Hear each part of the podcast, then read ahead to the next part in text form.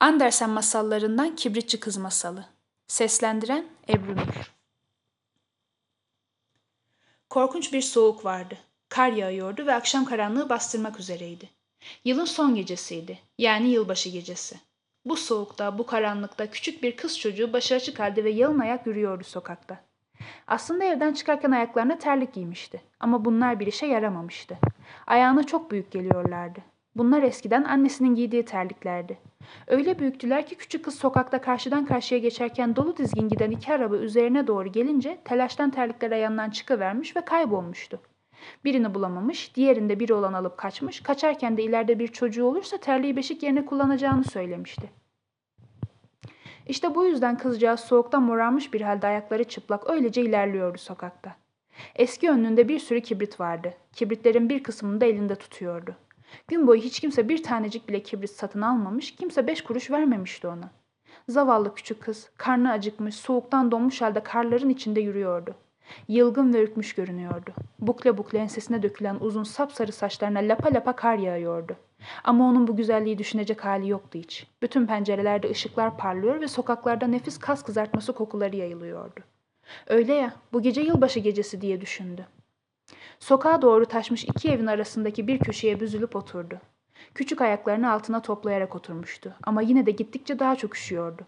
Buna rağmen eve gitmeye cesaret edemiyordu. Çünkü bir tane olsun kibrit satamamış, beş kuruş bile kazanamamıştı. Babasının kızacağını düşünmüştü küçük prenses. Hem zaten evde burası kadar soğuktu.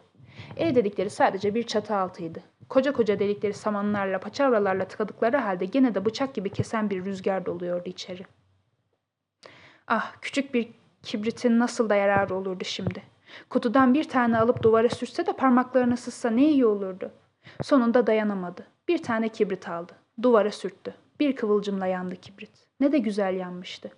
Avucunun içine alınca küçük bir mum gibi sıcak parlak bir alevle yandı kibrit. Acayip bir ışıktı bu. Küçük kıza pirinçten boruları ve süsleri olan kocaman demir bir sobanın önünde oturuyormuş gibi gelmeye başladı.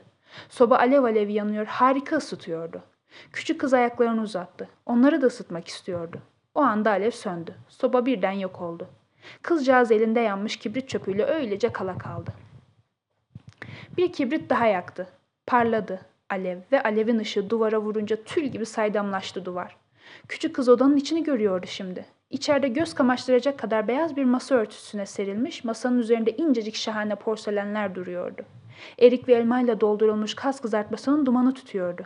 Ve sonra daha da şaşırtıcı, harika bir şey oldu.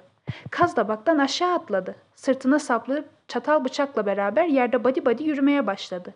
Tam da zavallı kızın bulunduğu yere doğru geliyordu. O sırada kibrit söndü. Kalın, soğuk duvardan başka bir şey görünmez oldu. Küçük kız bir kibrit daha çaktı. Şimdi harika bir yılbaşı ağacının altında oturuyordu. Geçen yıl başında o zengin tüccarın evinde cam kapıdan bakıp gördüğü ağaçtan çok daha büyük, çok daha süslüydü bu ağaç.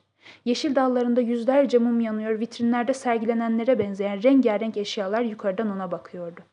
Küçük kız ellerini havaya kaldırdı. O sırada kibrit söndü. Bir sürü yılbaşı mumu gökyüzüne yükseliyor, küçük kız bunların birer yıldıza dönüştüğünü görüyordu. Derken yıldızlardan biri kaydı ve gökyüzünde alevden uzun bir çizgi bıraktı.